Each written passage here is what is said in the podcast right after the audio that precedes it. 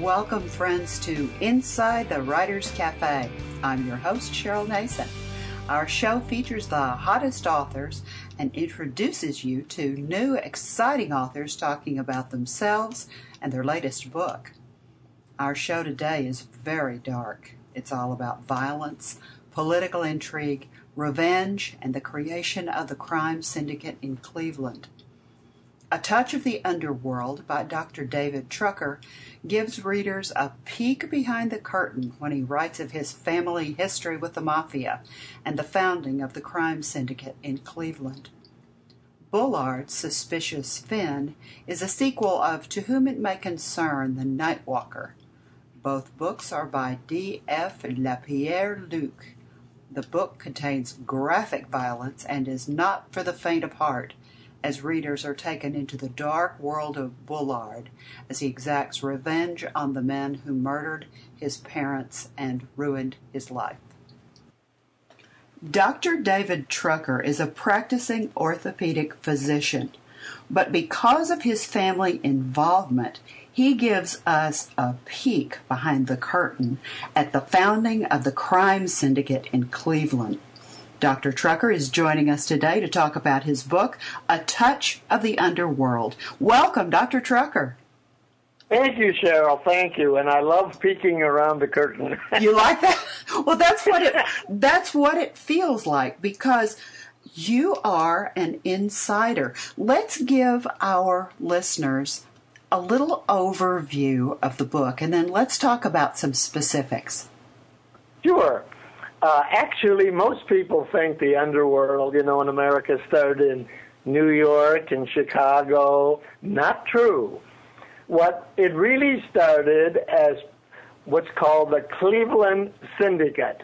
And the Cleveland Syndicate was the brainchild of four refugee Jewish men from the Soviet Union. It wasn't called Soviet Union then. Russia was called, who were geniuses, and I stress that throughout the book, that these geniuses were able to develop a system of what you would call connection of the underworld, not only locally in the greater Cleveland area, but eventually throughout the nation and with the international connections, primarily in Cuba, which was critical for obtaining the products for prohibition, and also Mexico, which of course eventually became a focus of drug origin.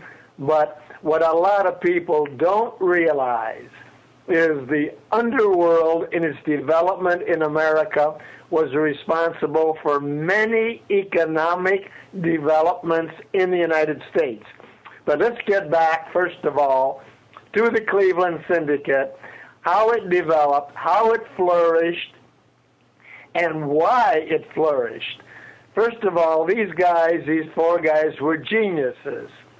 And what they did is they were able, both covertly and overtly, by having excellent, very intelligent lieutenants, most of them being recent immigrants to Cleveland, particularly the Collinwood area of Cleveland, which I address in the book, with what you would call migratory waves of, first of all, the Italians, then the Irish, and then many other uh, national groups coming to Cleveland, initially to one area, and then through the ingeniousness of both the syndicate members and my relatives who were legitimate business people and politicians in Cleveland working with the underworld were able to produce an absolute bonanza of success,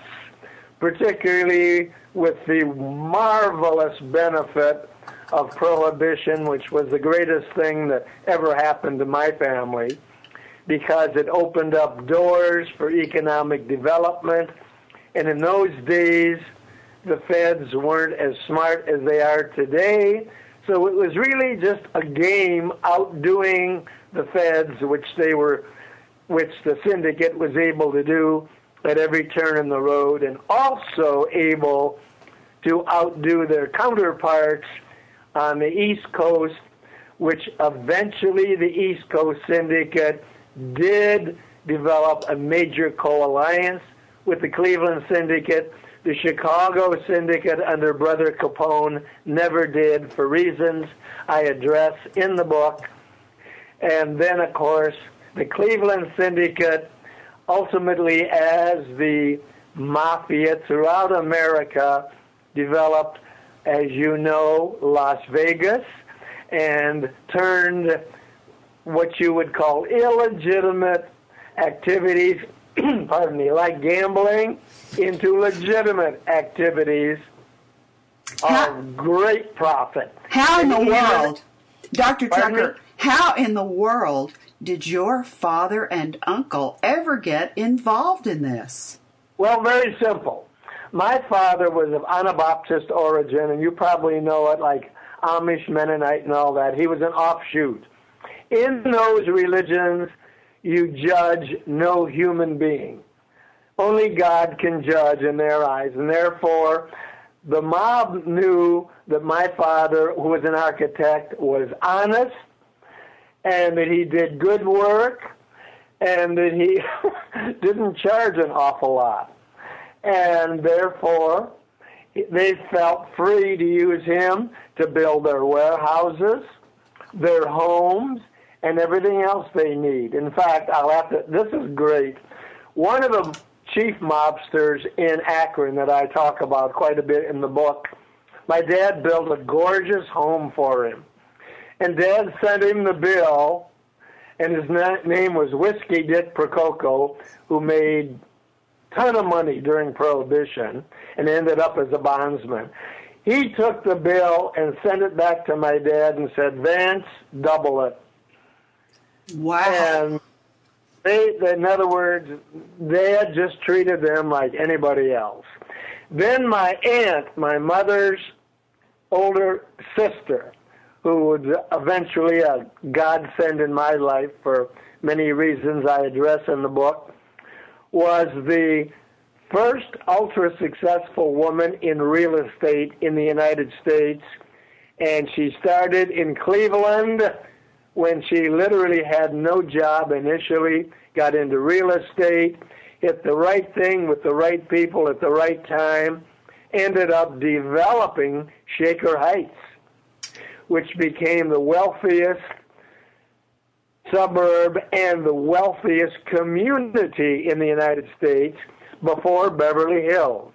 Wow. And it was all because these multi, multi million dollar immigrants and mafia and syndicate members needed a place to live, and they developed Shaker Heights. How did you get involved? Pardon me? How did you get involved with the Well, syndicate?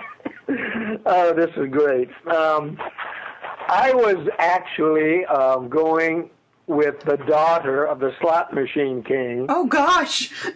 Oh no, I I loved Leela. She was sweet, and uh, there was a prom uh, at her school in Akron, which was a Catholic girls' school. And I came home from the prom, and I told my parents that they picked me up and they took me over to the prom in this big car with shaded windows, and the door was so heavy I couldn't close it.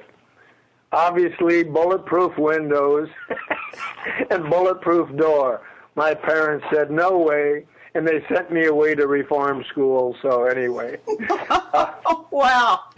But I, I knew, and in fact, my uh, and uh, I, my sister, who's a retired nun, age 88, is now visiting us, and we were talking about this at Father's Day uh, meeting yesterday, and many of these families that I knew, uh, they're still alive, and my sister still sees them and goes out for dinner with them and everything. So, uh, you know, when I see what's going on in Washington, I feel that a lot of the underworld activities today are Mickey Mouse compared to the corruption in Washington. And in the book, I state in the underworld, we have a fine line between what's good, what's legitimate, what's criminal, and what's not. Whereas in Washington, they don't have that fine line. They just vacillate from each side of the fence. So at least we have some ethics as people who are advocates and members of the underworld. And they don't have that anymore in politics, particularly in Washington. So I don't think the underworld, I don't think criticism of the underworld is appropriate until you know what they are and what they're doing. You must understand they were responsible for many economic developments. The first national communication system in America wasn't AT&T. It was the underworld. And they developed a national broadcasting system, a national communication system, and they did it so they would have an immediate contact with bookies for betting. And to do it, they had to have a communication system. So they set up by telephone. We didn't have, you know, cell phones and all that stuff in those days. This online communication system, which was the first national communication system in America, and it was all to communicate with the bookies. wow. so, well, are you nervous? I mean, you just said that many of the people are still alive. Are you nervous about doing a tell all book about the mafia? Are you afraid they might come after you? They're all my friends. Well, the, so no. In the book, I extol them. I don't criticize them. The only ones I criticize are like Dutch Schultz, and he's dead, and Al Capone, and he's gone. Uh, I mean, my the existing children and members of the underworld are my friends. I'm not worried about them. Excellent.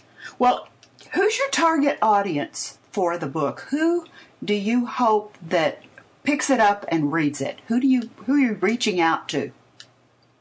Well, this is intriguing because I've had teenagers start to wait on me in the uh, restaurant that have gotten to know me and know about the book, and they buy the book. Now, we're talking about uh, kids in their late teens and uh, in 20s that work as waiters.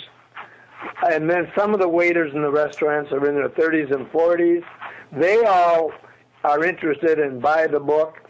Everyone I talk to, I've talked to ministers who buy the book. I've talked to business people, particularly large business people, who say they want to read the book to just see how various segments of the underworld in America develop. And ordinary, everyday people uh, neighbors, I find that women are a, have great interest in this stuff. Just great interest. Well, it's a fascinating segment of our society that I think people don't know about and they're curious about. So I think you've really hit on a topic that people are very interested in. Now, I went to Amazon and I put in the title of the book a Touch of the Underworld. And I put by Dr. David Trucker, T R U C K E R, and I put it in the book search feature at the top. Just clicked on it and it came right up. And there's a nice excerpt there that our listeners can read. Where else can they find out about the book? Where else might they find a copy of the book, Dr. Trucker? Well, the book's available at all bookstores, Barnes and Noble. All the big, all the biggies have it, and all the smaller ones have access to it. So all you got to do is contact either Barnes and Noble. Most of the people are going to Amazon.com. It's so easy, isn't it? Oh yeah, I have, I have both friends and enemies that have told me that they they get it, they go right to Amazon.com. They get it in three days. So uh, it's readily available, readily available. I haven't found anybody who said they couldn't get a hold of it if they wanted to. Now, what about a website? Do you have a website for the book yet? Well, it's under construction because um, of multiple. Uh, the the whole business of Dr. Tucker is now a legal title. I have the trademark on it, and so we have to redo everything uh, for the website, and we will have that within two months completed. Now, I have one last question for you because our time is almost up. What do you want your reader to leave your book with? Did you write it simply as a, an information book? Did you write it to entertain them? What do you want them to feel after they read it and close the cover for the last time? Well, um, first of all, I want them to know the historical component. Very important. And those that read the book will also notice that uh, being a semi clown, I put in a lot of humorous components. And I know uh, a psychologist that I know read it and told me the thing he enjoyed the most were my humorous remarks relative to various issues. He called it a page turner. Uh, and I had to ask him, what's that mean? He says, you can't set the book down. He says, you pick it up, you read one page, and you want to go on to the other one. So I've learned a new term. It's called page turner. And uh, he said he picked up the book he, and, and he didn't set it down till he was finished with all 103 pages. Well, excellent. Thank you for taking time out of your, I know, very busy schedule to be with us today here on Inside the Writers Cafe. It's been a pleasure to talk with you. Well, thank you, Cheryl, and appreciate the call. You're listening to Inside the Writers Cafe, brought to you on webtalkradio.net. D.F. Lapierre Luc is a Caribbean based author. He's a graduate of the University of Sheffield with a Master of Education degree in Educational Studies.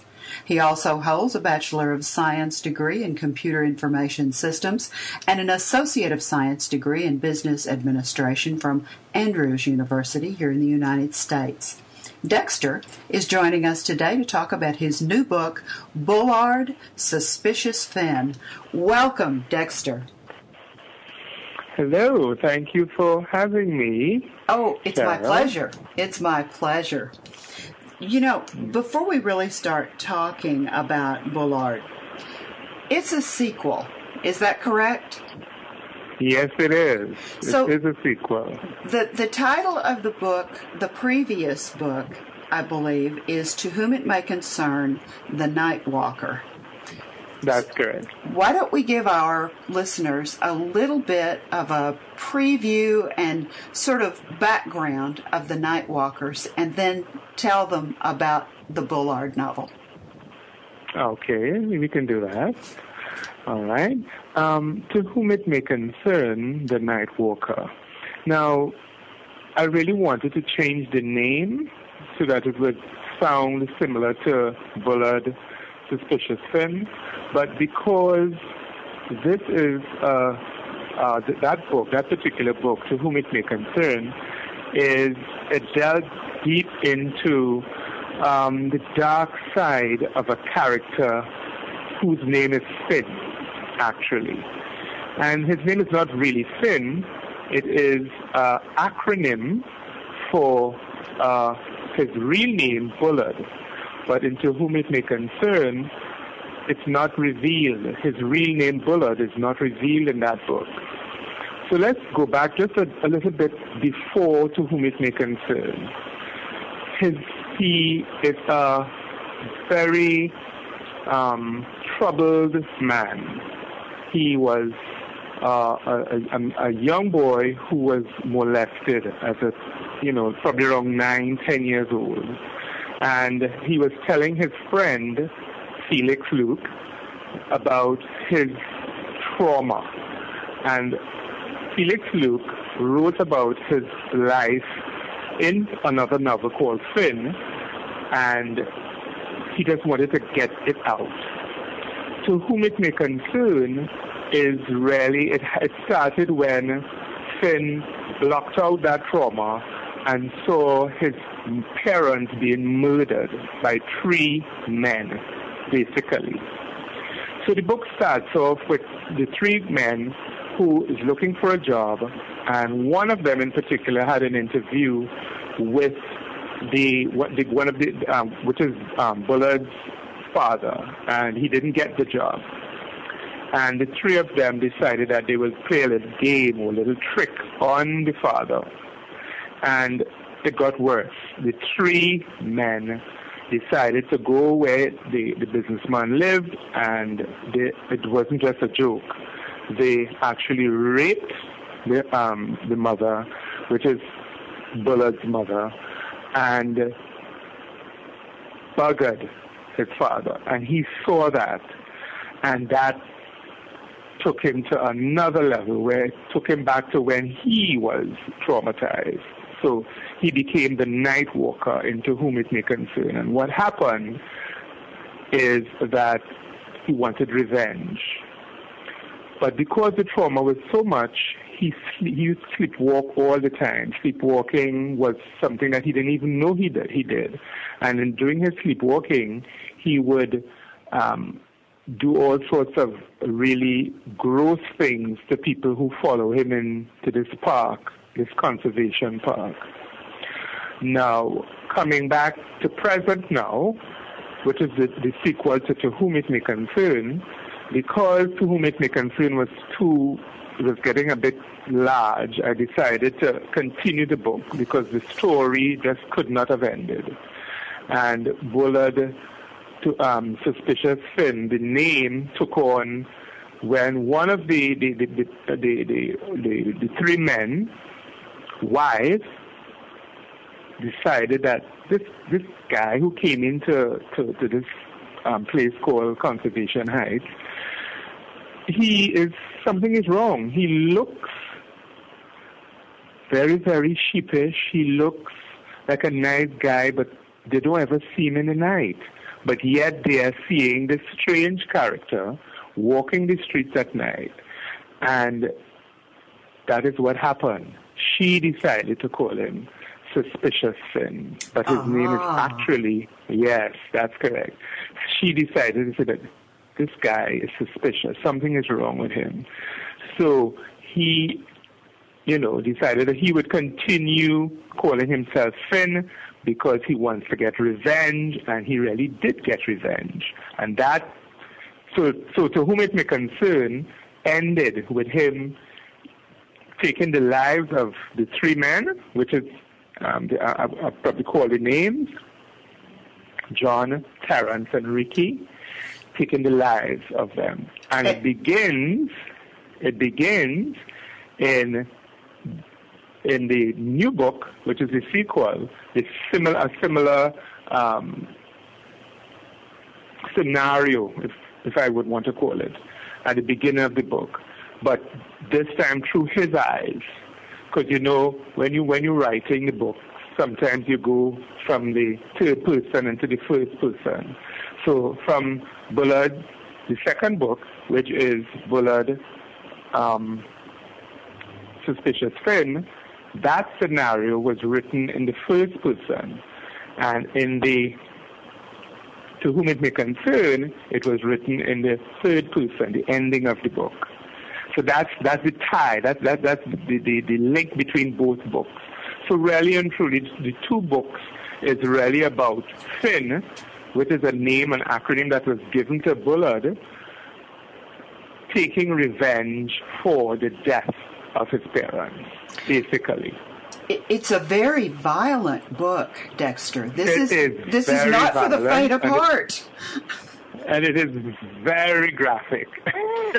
and not for the young reader, and not for the reader. No, it is not for the young reader. It is for 21 years and over. I wouldn't even go and say it's an 18 years and over book. I don't want teenagers reading the book because it's very sexual.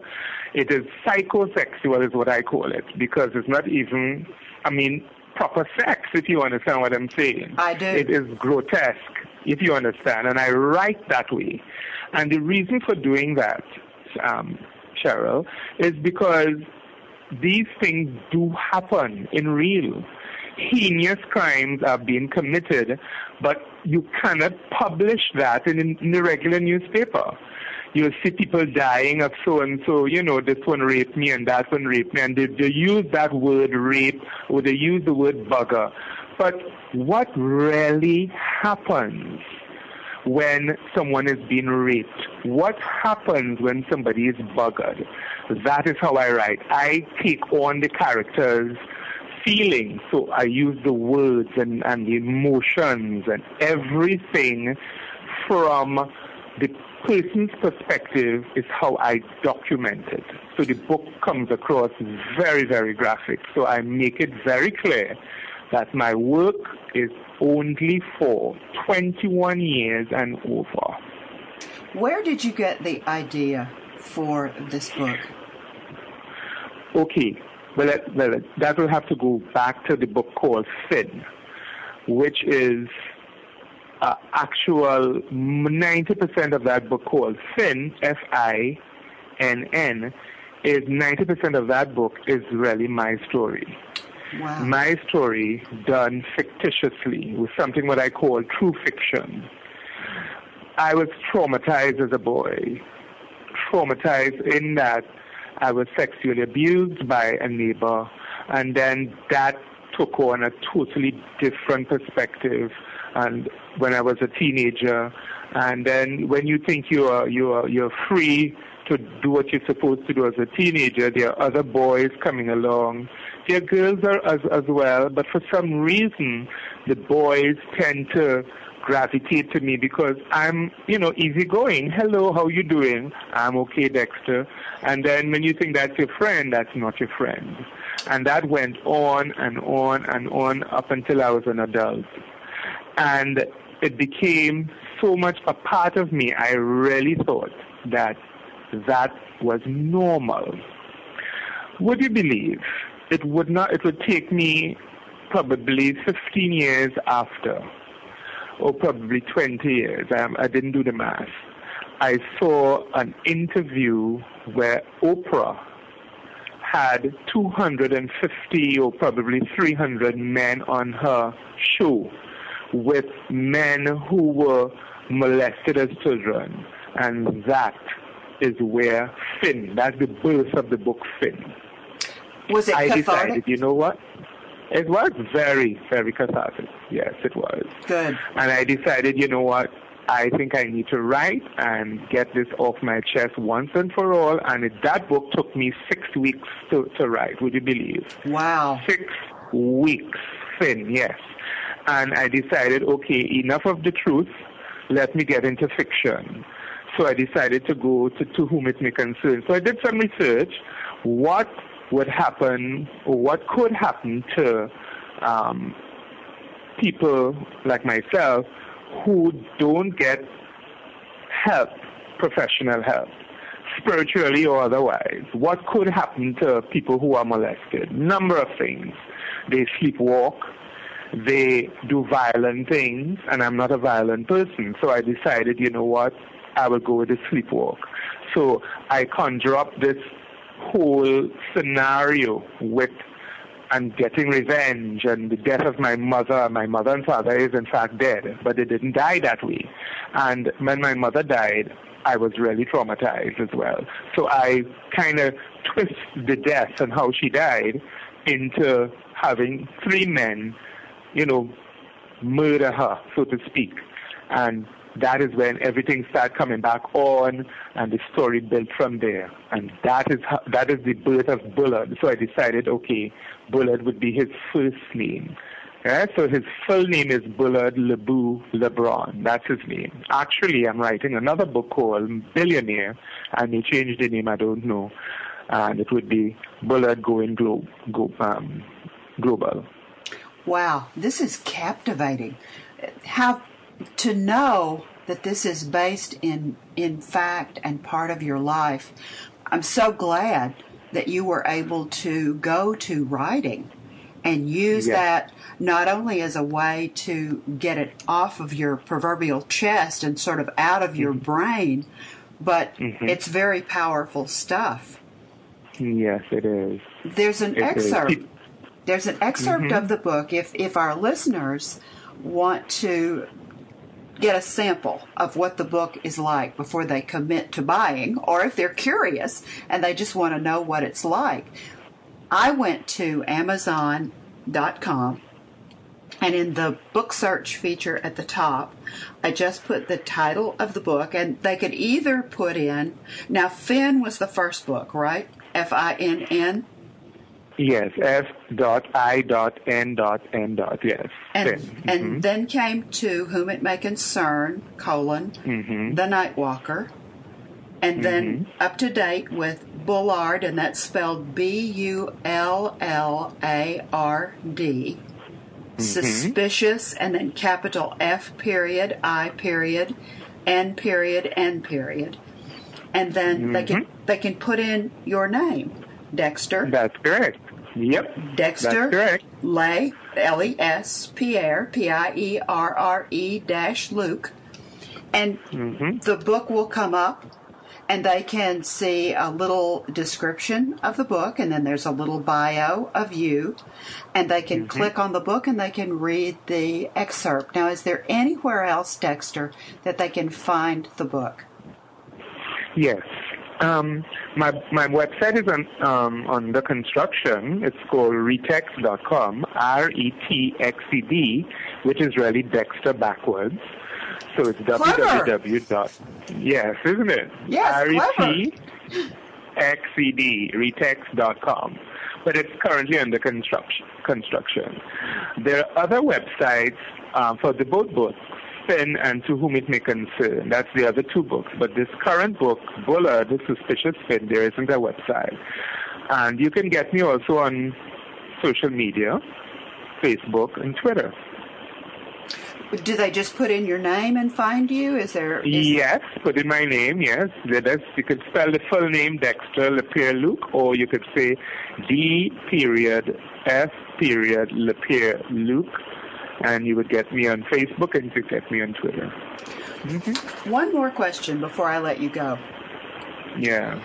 When your readers turn the very last page of the book and set it down for the last time, did you is there something you want them to take away from the book? Did you want to entertain them? What do you want to leave them with when they close that book for the very last time? I want them to be educated.